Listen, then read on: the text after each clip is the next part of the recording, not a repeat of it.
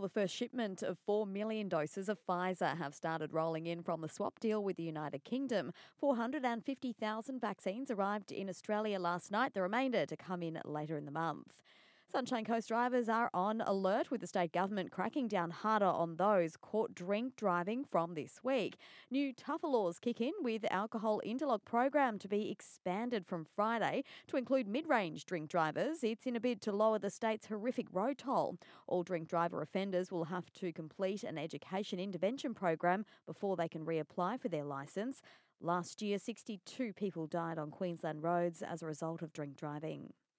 A young boy is in the Children's Hospital following a nasty motocross accident west of the Sunshine Coast. The primary school aged boy had been riding in a recreational park when he crashed, then a second motorbike ran over him.